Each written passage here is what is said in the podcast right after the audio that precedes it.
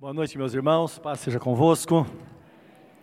Bendito seja o nosso Deus Todo-Poderoso, o nosso Senhor Jesus Cristo, que tem nos abençoado, como está escrito, com toda sorte de bênçãos espirituais nos lugares celestiais. E lugar celestial é sempre nossa área de influência. Lugar celestial eu entendo que pode ser a nossa mente, não é? Onde há influência de Deus Lugar celestial pode ser a nossa casa, porque ali é um lugar propício para Deus agir. Pode ser o nosso trabalho na igreja. Isto é, onde nós estivermos, é um lugar celestial. Por isso que a Bíblia Sagrada fala que Ele abençoaria a nossa entrada e a nossa saída, e onde quer que puséssemos as nossas mãos, ali estaria a bênção de Deus. Então a promessa é extraordinária para aqueles que estão no caminho, aqueles que entendem, que querem realmente estar na vontade do Senhor. Aqui nós estamos para orar, não é? Para colocar diante dele as nossas necessidades mais uma vez. E, consequentemente, falaremos sobre oração nesta noite. Então vamos ler um texto que está no livro de Filipenses, capítulo 4, versículos 6 a 8, e depois nós vamos, antes, porém, vamos orar, pedir que Deus nos abençoe, que a sua graça esteja sobre nós e que Ele fale ao nosso coração nesta noite, através da Sua palavra, e que saímos daqui abençoados, né? que algo novo aconteça em nosso coração nesta noite, conforme o Seu santo propósito. Amém? Vamos orar então. Querido Deus, nós te louvamos mais uma vez e oramos mais uma vez, pedindo que a tua graça seja abundante sobre nós nesta noite, Senhor enriquecendo-nos, abençoando-nos, fortalecendo-nos, para que nossos olhos estejam fitos em Ti, como está escrito, olhando firmemente para Jesus, que é o autor e consumador da nossa fé. Portanto, Senhor, esclarece-nos, abre os nossos olhos espirituais para compreendermos a Tua palavra, para que saiamos dessa dimensão terrena e adentremos as regiões celestiais em Cristo Jesus, o nosso Senhor. É em nome dele que nós oramos. Amém, Senhor. Amém. Meus irmãos, diz assim na epístola de Paulo aos Filipenses 4, 6. Aqui vem uma palavra bíblica, um conselho bíblico a nós. Não estejais inquietos por coisa alguma, antes as vossas petições sejam em tudo conhecidas diante de Deus, pela oração e súplica com ação de graças Desculpem. O sete agora. E a paz de Deus, que excede todo o entendimento, guardará os vossos corações e os vossos sentimentos em Cristo Jesus. Vamos ler de novo, que eu me atrapalhei um pouco, atrapalhei um pouco na leitura. Não estejais inquietos por coisa alguma, antes as vossas petições sejam em tudo conhecidas diante de Deus, pela oração e súplica, com ação de graças. E a paz de Deus, que excede todo o entendimento, guardará os vossos corações e os vossos sentimentos em Cristo Jesus. Amém. Amém. Por gentileza, alguém para desligar esse ventilador que está atrás de mim aqui, por favor? Está me atrapalhando um pouco? E vamos aqui prosseguir na meditação desta palavra. O texto diz, é bem claro dizer, que todas as nossas necessidades devem ser levadas perante Deus e através da oração. Então, oração meio que Deus deixou para nós comunicarmos com Ele.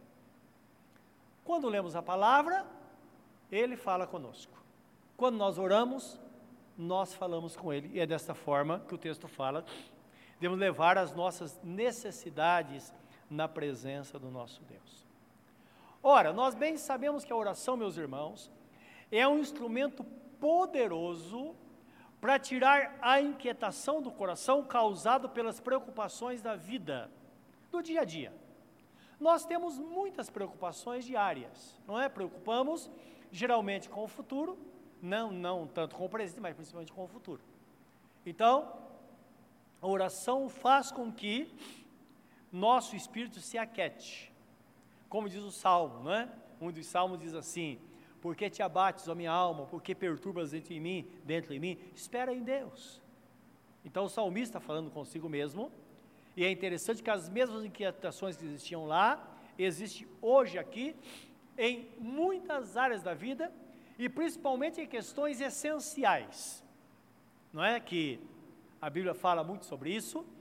Primeiro, sobre o que vamos comer, nossa sobrevivência. Segundo lugar, o que vamos nos vestir. Em terceiro lugar, se vamos ter saúde ou não. Então, essas são as questões principais que perturbam às vezes a vida de uma pessoa. E os que têm, é, estão iniciando uma família, a preocupação por causa do mundo que estamos vivendo hoje. Como vai estar o mundo quando esta criança crescer? Como vai ser o mundo dos nossos filhos ou nossos netos? Então, são coisas que nós, de repente, é, buscamos. Isso traz preocupação para a nossa vida e perturbação. Nós sabemos, meus irmãos, que a oração, ela foi usada por Jesus como um grande instrumento. Então a Bíblia Sagrada fala que ao cair da tarde, Jesus sempre, quase que diariamente ou diariamente, depois de ter trabalhado, cuidado das pessoas, que a vida, a vida dele era muito intensa, imagine ele andando e as pessoas tocando nele e parando, e pessoas trazendo dificuldade e falando com ele. Terminava o dia, ele se isolava para orar.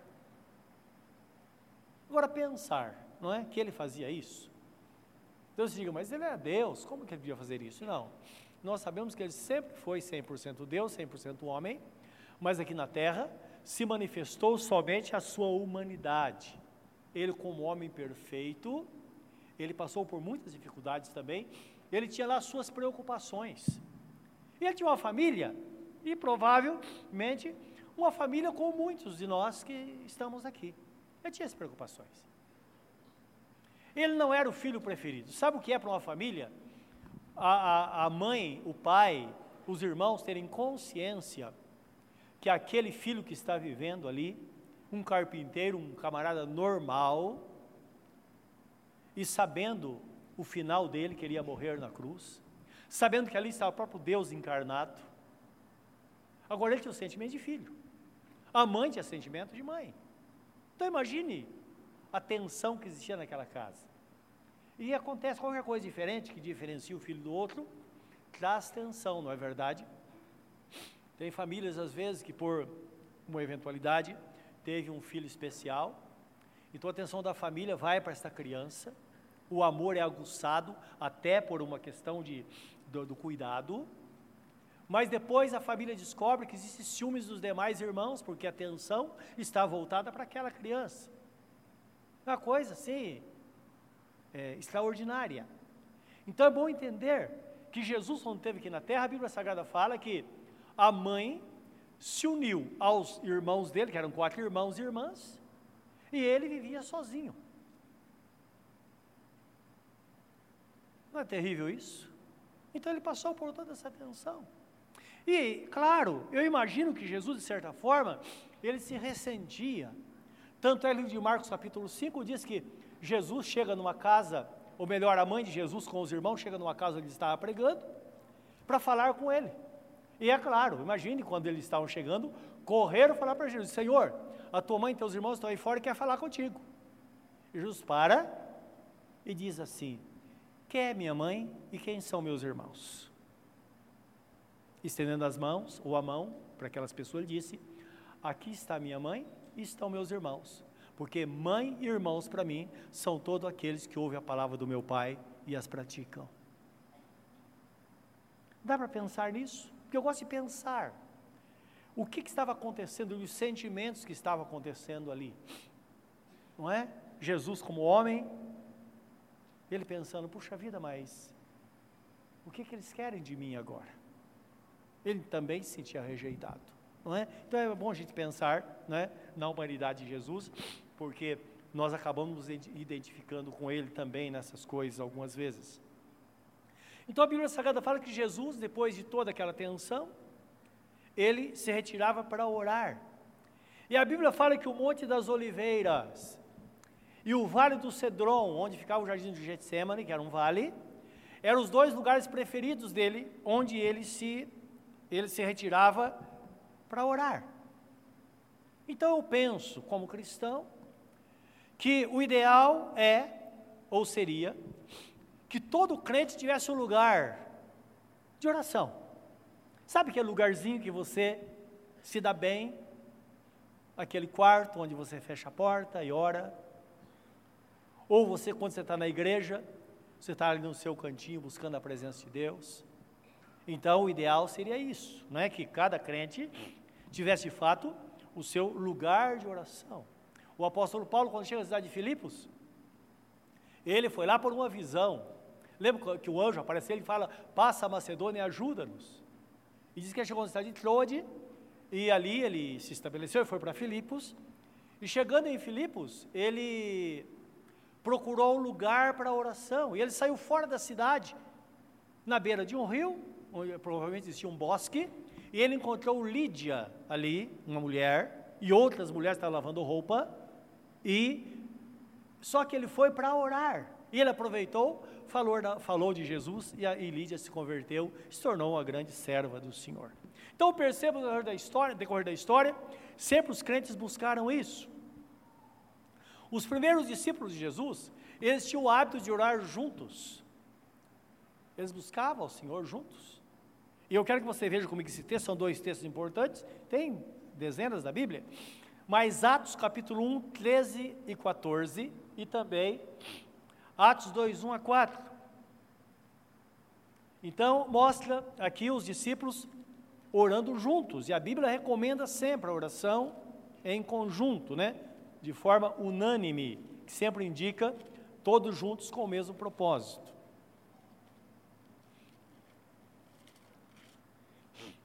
Então aqui Jesus já estava, é, ascendeu aos céus, e os irmãos voltaram, voltaram para casa. E o texto fala que eles moravam, que Pedro, Tiago e João, os discípulos, moravam num cenáculo. Cenáculo é um lugar alto. Imagine uma, uma, um prédio que tem uma sala superior, é onde eles se alojavam. Então aqui fala dos discípulos, e entrando subir ao cenáculo onde habitavam, Pedro e Tiago, João e André, Filipe e Tomé, Bartolomeu e Mateus, filho Mateus, Tiago, filho de Alfeu, Simão Zelote e Judas, filho de Tiago. E todos estes perseveravam unanimemente em oração e súplicas com as mulheres e Maria, mãe de Jesus, e com seus irmãos. É interessante que assim que Jesus morre na cruz, a sua mãe e seus irmãos se aderem de fato à fé, e agora eles passam a fazer parte da comunidade. E aqui estavam os irmãos orando, e lá estava a mãe e os irmãos de Jesus também em oração naquele cenáculo. Em seguida, nós vemos que acontece o derramamento do Espírito Santo, que Deus prometeu lá no Velho Testamento, do profeta Joel, ele diz assim: E há de ser que no final dos tempos eu derramarei do meu Espírito sobre toda a carne. Vossos filhos e vossas filhas profetizarão, vossos velhos sonharão e terão visões. E até sobre os servos e as servas derramarei do meu Espírito naquele dia e profetizarão. Então, indicando que o Espírito Santo viria para habitar no crente. E com o Espírito Santo, os dons espirituais que estão, eles pertencem ao Espírito Santo, portanto, esses dons, a promessa é que eles estariam na igreja, no crente, porque se o Espírito Santo habita em nós, os dons também estão em nós. Como está na primeira epístola de Paulo aos Coríntios, capítulo 1, versículo 9 ou 7, que diz assim: Porque não vos falta nenhum dom. Ou então, para que não vos falte nenhum dom, outra tradução, que significa a mesma coisa, indicando que o Espírito Santo está no crente e nele, no Espírito, estão os dons. E os dons estão na igreja, e qualquer momento, qualquer hora, se estamos em sintonia com Deus, Deus pode usar um crente sempre para o bem do outro, nunca para, para bem dele próprio, não é? Para, o, para que o outro seja abençoado. Então diz aqui em Atos capítulo 2, cumprindo-se os dias de Pentecostes, estavam todos reunidos no mesmo lugar. E de repente veio do céu um som, como de um vento veemente e impetuoso, e encheu toda a casa em que estavam assentados. E foram vistas por eles línguas repartidas como que de fogo, as quais pousaram sobre cada um deles, e todos foram cheios do Espírito Santo e começaram a falar em outras línguas, conforme o Espírito Santo lhes concedia que falasse. Então, é importante entendermos isso, que esta reunião, a igreja unida, tudo pode acontecer. Então, a partir daí, pessoas começaram a se converter, e todos os convertidos são chamados à oração também. É interessante, não é? A pessoa se converte, ela é chamada à oração, para buscar a Deus. E quanto mais ela busca a Deus, tanto mais ela vai conhecer a vontade de Deus para a vida dela e vai estar propensa a ser usada por Deus para abençoar outros. Tanto é que uma pessoa, quando ela se converte, ela começa a orar, buscar a presença de Deus, ela tem aquela alegria, aquele afã de falar de Jesus e testemunhar. Até um sinal para nós, não é?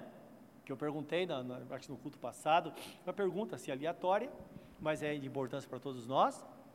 Alguém se converteu este ano através do seu testemunho? É, é bom a gente pensar, não é verdade? Ora, nós testemunhamos esse ano de alguém, ou alguém, falamos de Jesus. É interessante quando nós começamos a orar, então nós somos motivados a falar do amor de Deus e, consequentemente, as pessoas são alcançadas por este poder, pela graça do Senhor e são salvas, não é verdade? Então, Atos 2, 41 e 42 diz assim: fala sobre os novos convertidos, que eles eram chamados à oração. Diz assim: de sorte que foram batizados, e naquele dia agregaram-se quase 3 mil almas. O versículo 42 diz assim: e perseveraram, ou perseveravam, na doutrina dos apóstolos, que era o ensinamento dado por Jesus, na comunhão, no partir do pão e nas orações. Então, eles foram batizados, agora, eles estavam juntos. Sempre o partir do pão na Bíblia, meus irmãos, é alusão à prática contínua da ceia do Senhor que eles faziam. Então, a história diz que semanalmente eles participavam da, da ceia, da comunhão, que nós participamos uma vez por mês. Então, todos estavam ali, né, uma vez por semana pelo menos, e eles comiam juntos, participavam da comunhão, celebravam a comunhão, e também eles estavam continuamente em oração, buscando a presença de Deus, juntos em oração. Então percebam aí a relação profunda que tem entre a oração e a igreja. Agora estou falando de oração, é claro que nós temos nosso momento a sós com Deus. Lá em casa nós paramos para orar. Nós buscamos a Deus, nós jejuamos. E às vezes fazemos isso sozinhos.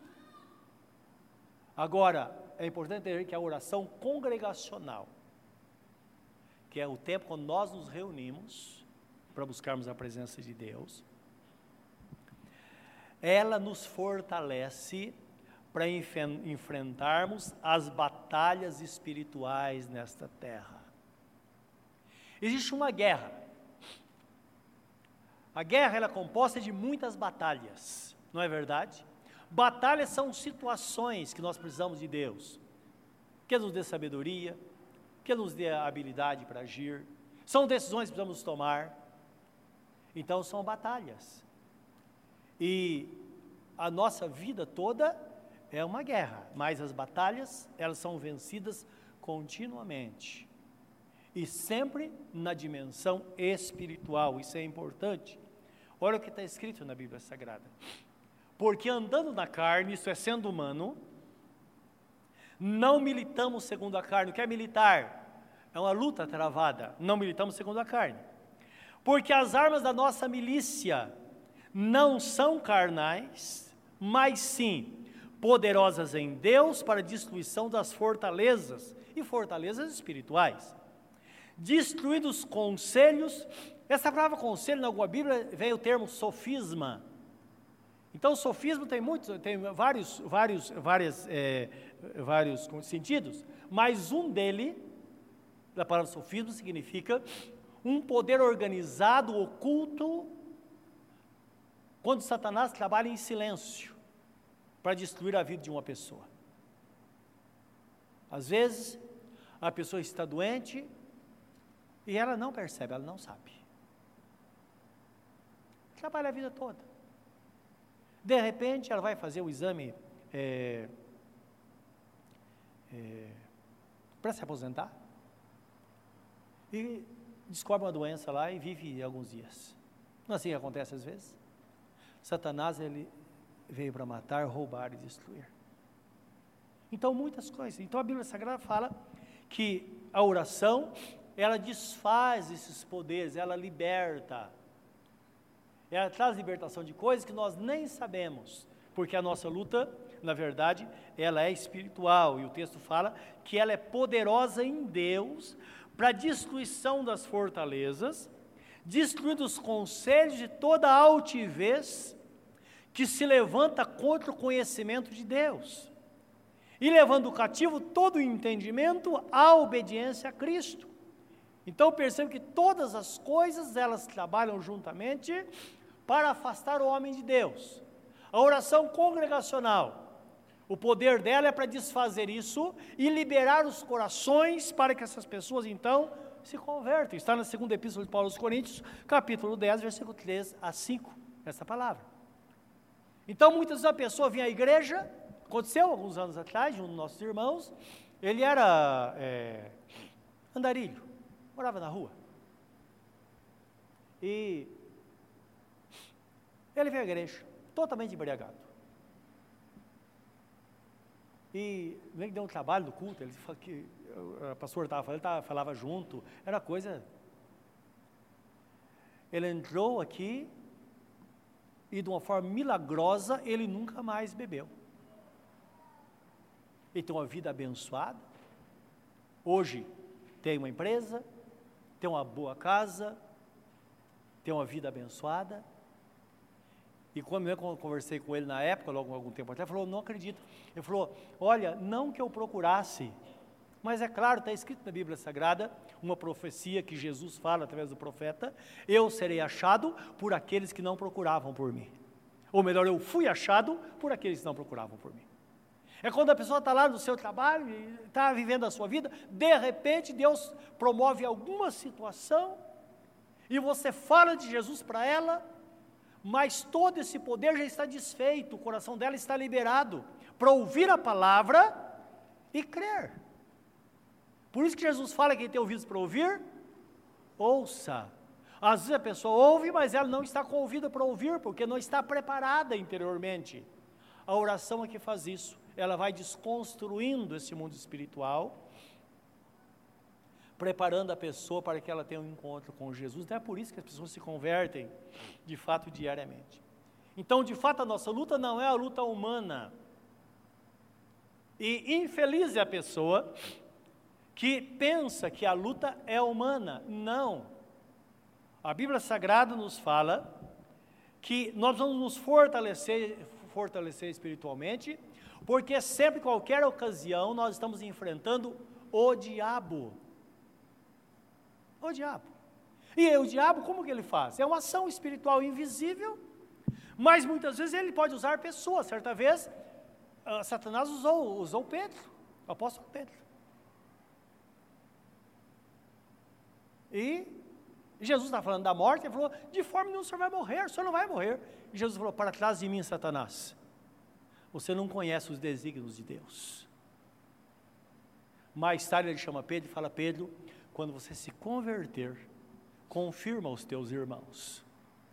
Então, indicando que de fato Pedro seguia, mas Pedro não tinha tido um coração transformado ainda. Ele não tinha compreensão espiritual das coisas, meus irmãos. E mais tarde nós vemos o apóstolo Pedro, que ele chegou a esse conhecimento e se tornou um dos maiores apóstolos né, em comunhão com o Senhor. Quero ler com vocês um livro, uma palavra está no livro de Efésios, capítulo 6, de, de 10 a 20 que identifica. Então, aqui nós identificamos o inimigo de nossas almas, mas também entendemos como nós nos fortalecemos para enfrentá-lo.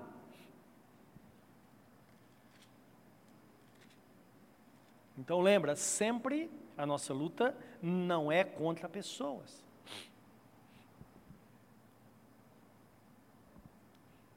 No demais, irmãos meus, fortalecei-vos no Senhor e na força do seu poder. Revesti-vos de toda a armadura de Deus para que possais estar firmes contra as astutas ciladas do diabo.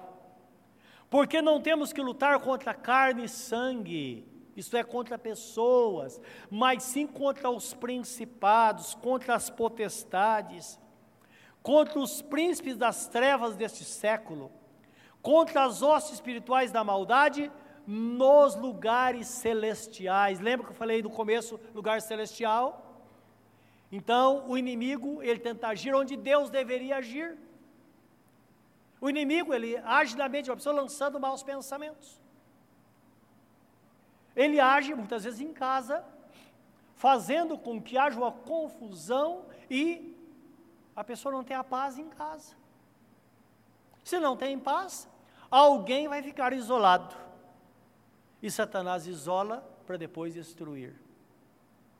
E nós devemos tomar cuidado com isso. Né? Nossa luta não é contra carne e sangue. Então, para que possais revestir toda a armadura de Deus, para que possais ficar firmes contra as astutas ciladas do diabo. Porque não temos que lutar contra carne e sangue, mas sim contra os principados, contra as potestades, contra os príncipes das trevas desse século, contra as hostes espirituais da maldade dos lugares celestiais. Portanto, tomai toda a armadura de Deus para que possais resistir no dia mau, e havendo feito tudo, ficar firmes. E aqui tem um conjunto de instrumentos que, claro, Paulo, ele está visualizando a armadura de um soldado romano, quando ele fala aqui, que foi o soldado mais equipado de todos os tempos. Então ele está visualizando isso. E ele fala assim, no versículo 14: Estais, pois, firmes, cingindo, ou tendo cingido os vossos lombos com a verdade, e vestida a couraça da justiça. Então, cingir os lombos está falando um cinturão que o soldado usava na transversal, onde da, da, do ombro para a cintura, onde ele pendurava todas as suas armas e instrumentos. Tendo cingido os vossos lombos com a verdade e vestida a couraça da justiça calçados os pés na preparação do Evangelho da Paz. Quando nós falamos, sempre falando no início do ano, semana que vem vou falar sobre isso no domingo, a importância da leitura da Bíblia é isso: calçar os pés na preparação do Evangelho da Paz. Precisamos conhecer a palavra de Deus. O apóstolo Paulo, escrevendo aos Colossenses, ele fala assim: a palavra de Deus habite ricamente em vós porque toda vez que vamos falar, nós vamos falar algo de Deus, porque a boca fala, com o que Jesus falou? O que a boca fala, a boca fala do que o coração está cheio. Então é muito fácil identificar. Quando a pessoa está falando, dá para saber o que está dentro dela. A boca fala que o coração está cheio. Então, se nós estamos cheios da palavra, esta palavra está em nós e ela cria esse movimento dentro de nós, não é? Então, ela trabalha em nós e através de nós, porque as nossas palavras, como diz a Bíblia Sagrada, são palavras temperadas com sal, isto é, palavras de moderação, palavras que abençoa e não palavra que destrói. Então, quais são os pés da proporção do Evangelho da Paz? Versículo 16: Tomando sobretudo o escudo da fé, com o qual podereis apagar todos os dardos inflamados do maligno. Então percebam, tomar sobretudo o escudo da fé. Então o escudo da fé é o que é? É o que o soldado romano usava na mão esquerda, a espada na direita, o escudo na esquerda, e viu os dardos inflamados, eram setas inflamadas, e era terrível, meus irmãos. A Bíblia Sagrada fala sobre a nação, a nação de Tiro, é conhecido como os Tírios do Velho Testamento, eles eram tão cruéis que eles pegavam uma, uma, uma flecha e eles molhavam a ponta dela no veneno de cobra e atiravam. Onde ela pegava, a pessoa morria. A Bíblia fala sobre os, o encantamento de cobras. Eles pegavam serpentes do deserto e falavam as palavras, coisas de feitiçaria, e eles pegavam na cabeça a serpente e puxavam ela e viravam uma flecha. Eles punham e atiravam, a cauda da serpente penetrava na pessoa e a serpente acordava e a pessoa era picada.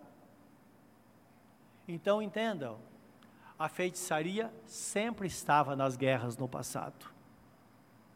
Então, quando você fala, vê Deus falando, olha, Deus trovejou, e Deus fez isso, e Deus fez aquilo, é por causa disso. Porque as pessoas, na época, elas iam armadas com coisas malignas, e é bom entender que hoje, em de redor de nós, está fervendo. A nossa luta não é contra carne e sangue, mas contra as hostes espirituais da maldade dos lugares celestiais. É preciso estar na dependência do Senhor e guerrear as guerras do Senhor, que são guerras que não são armas humanas. Nós combatemos com oração. Oração. E se a oração não for suficiente, sempre eu digo, entre em jejum. Porque o jejum, ele quebra as barreiras e faz com que a pessoa adentre as regiões celestiais de fato. É o que mostra a Bíblia Sagrada. Por isso Jesus fala, existe caça de demônio que não sai a não ser com o jejum e oração. Palavra de nosso Senhor Jesus Cristo texto prossegue. Então, tomando aí espada, o escudo da fé, com o qual podereis apagar todos os dardos inflamados do maligno. Tomai também o capacete da salvação e a espada do Espírito, que é a palavra de Deus. Isto é, precisamos ser pessoas salvas. E para ser salvo é preciso crer, precisa se entregar a Jesus. Jesus disse: aquele que crer for batizado será salvo. Essa é a razão porque ah, é um sacramento de iniciação da pessoa na vida cristã, a fé e o batismo. Então, usando a palavra de Deus, sempre quando nós usamos a palavra de Deus, há um, um resultado imediato. Versículo 18, olha o fechamento. Orando em todo o tempo, com toda oração e súplica no Espírito, e vigiando nisso com toda perseverança e súplica por todos os santos. Então lembra, a nossa oração e súplica significa que nós, às vezes, nós temos muito a agradecer, mas não agradecemos. Mas nós temos muito a pedir e pedimos. Então a Bíblia Sagrada fala sobre oração com ação de graça, oração e súplica com ação de graças, o primeiro texto que nós lemos. Tem hora que nós choramos na presença de Deus, mas também devemos agradecer a Deus, porque certamente Ele tem feito muitas coisas boas para nós. A oração, em todo tempo, com toda oração e súplica no Espírito, vigiando, vigiando nisso, com toda perseverança e súplica por todos os santos. Isto é, diariamente. Cria o hábito. Está andando na rua, Senhor, viu a pessoa, Senhor, abençoa aquela pessoa. Lembra, a Bíblia, a Bíblia Sagrada fala: abençoai e nunca amaldiçoeis. Porque quando se abençoa, Deus vai fazer aquilo que deve ser feito, não é? Então, abençoa. Senhor, aquela pessoa está doente, Senhor. Visita ela com poder, qualquer hora. Está na rua, venha uma pessoa em sua mente, ora. Ora, porque Deus vai abençoar. Então, orando em todo o tempo. Estar sempre atento na oração. E o apóstolo Paulo, aproveitando, ele fala, e também por mim para que me seja dada no abrir da minha boca a palavra com confiança, para fazer notório o ministério do Evangelho, ou o mistério do Evangelho, pelo qual sou embaixador em cadeias, para que possa falar dele livremente, como me convém falar. Por que, que ele pedia essa oração? Porque quando a igreja está orando, meus irmãos, está havendo libertação. Imagina você está na rua durante o dia, Senhor, puxa vida, hoje vai ter culto à noite, Senhor abençoa as pessoas vão estar lá, Senhor. Quantas pessoas vão estar lá à noite, como estão aqui hoje, que talvez saiu de casa e disse: Puxa vida, eu vou tentar mais uma vez, para ver o que acontece. Precisa despertar esperança nesses corações, e a oração faz isso. A oração, ela traz a libertação à pessoa que precisa no momento certo. Me lembro de um amado irmão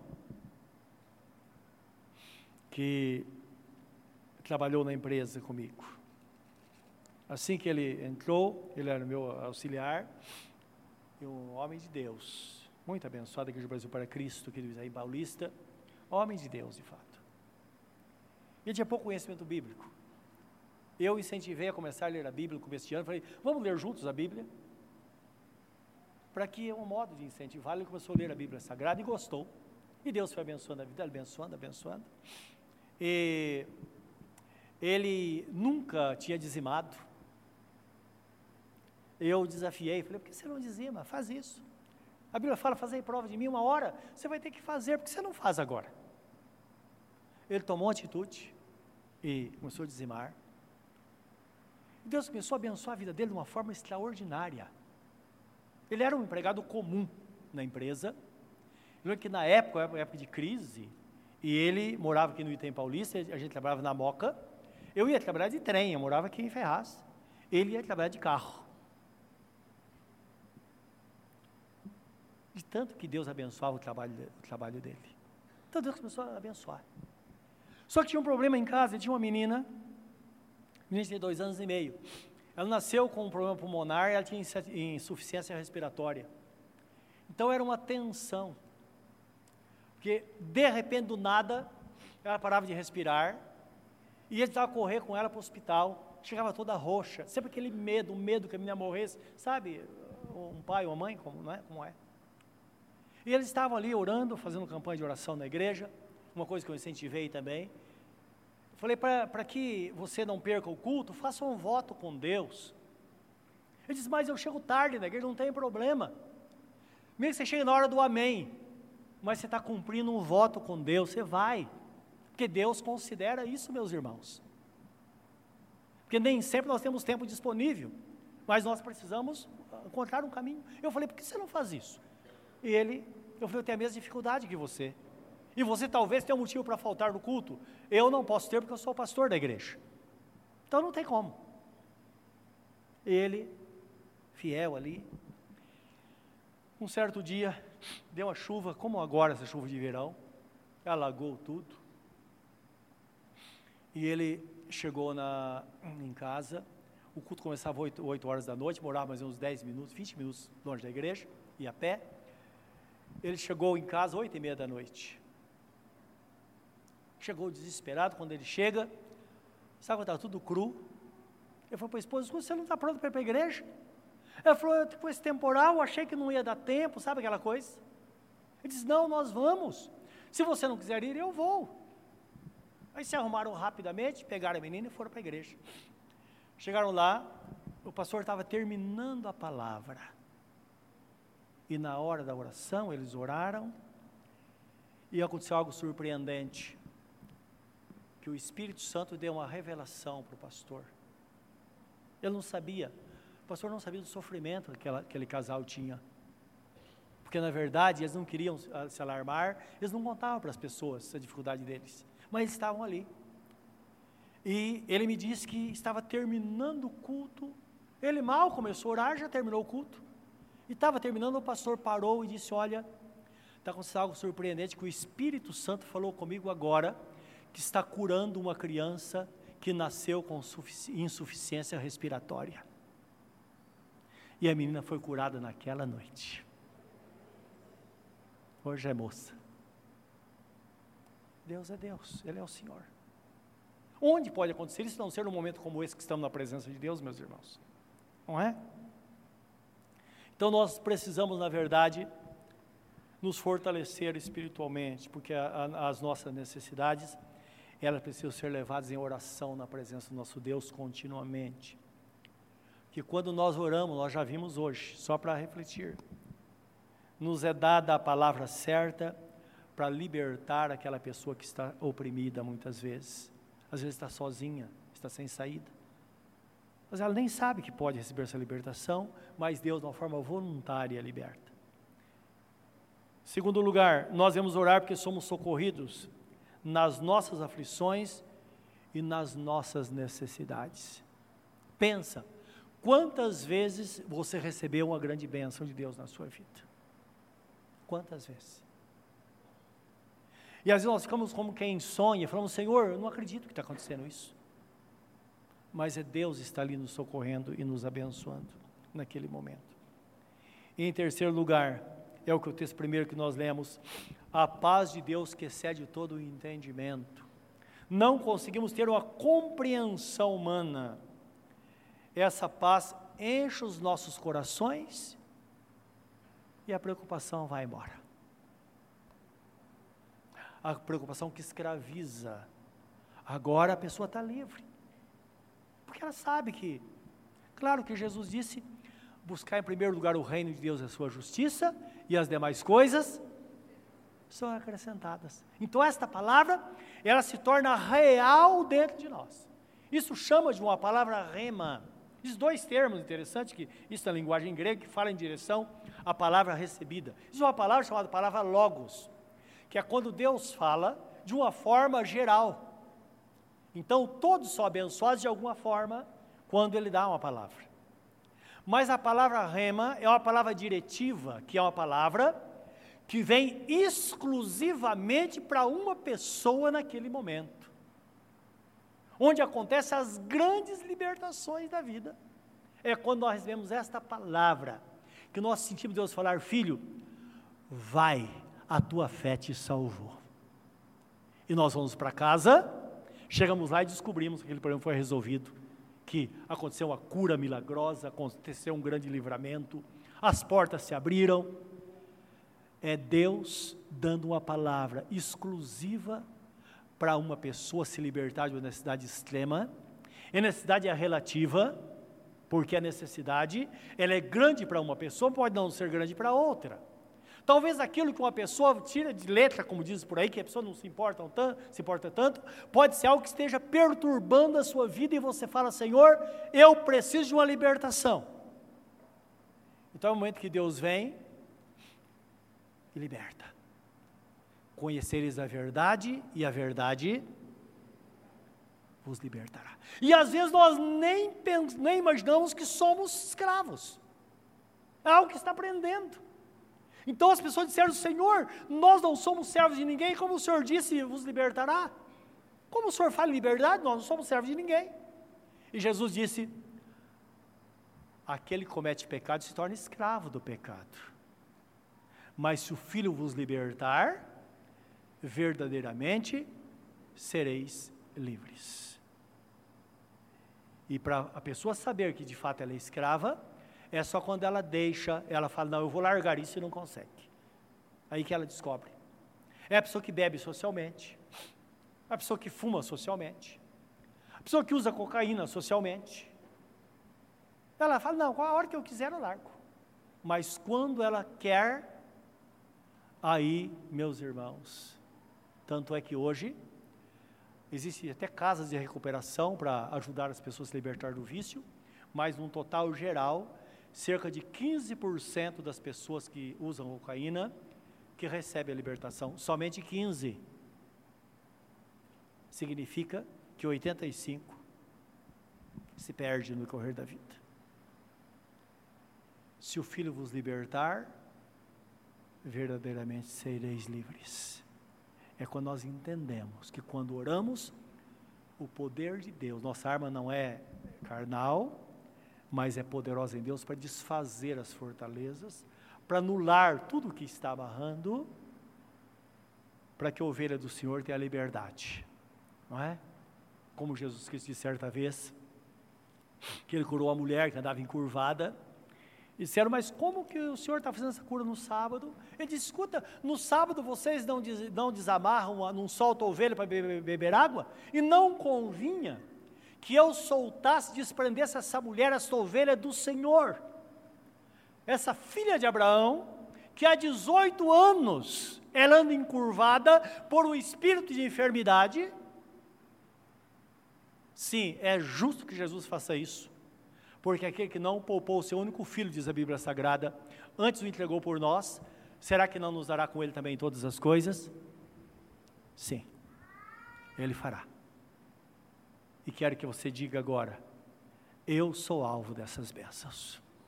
Fala isso. Fala de coração, eu sou alvo dessas bênçãos. Essas bênçãos é para a minha vida. Nós vamos orar agora. Curso o semblante a princípio na presença de Deus. Fala com Deus neste momento. Primeiro pense o que é que está atrasando a sua vida. O que é que está te prendendo? O Senhor está presente para te libertar nesta noite. Ele está presente para realizar uma grande obra te dar uma palavra diretiva, uma palavra rema, algo específico para você e para esta situação.